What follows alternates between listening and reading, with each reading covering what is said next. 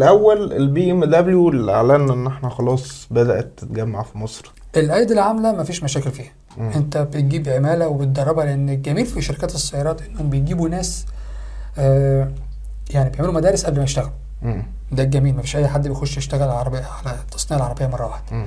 دي نقطه النقطه الثانيه مش صناعه صعبه انك تجيب ناس تشتغل فيها مم. آه، صناعه السيارات اسهل مما يكون مم. الموضوع مش مش مش بالصعوبه او التعقيد اللي كان زمان دلوقتي بقت اليات وبتشتغل مم. آه، دي نقطه النقطه الثالثه هي المشكله كلها تخص بس ال- الحوافز اللي انت بتقدمها لتصنيع بالظبط. السيارات عندك هنا مم.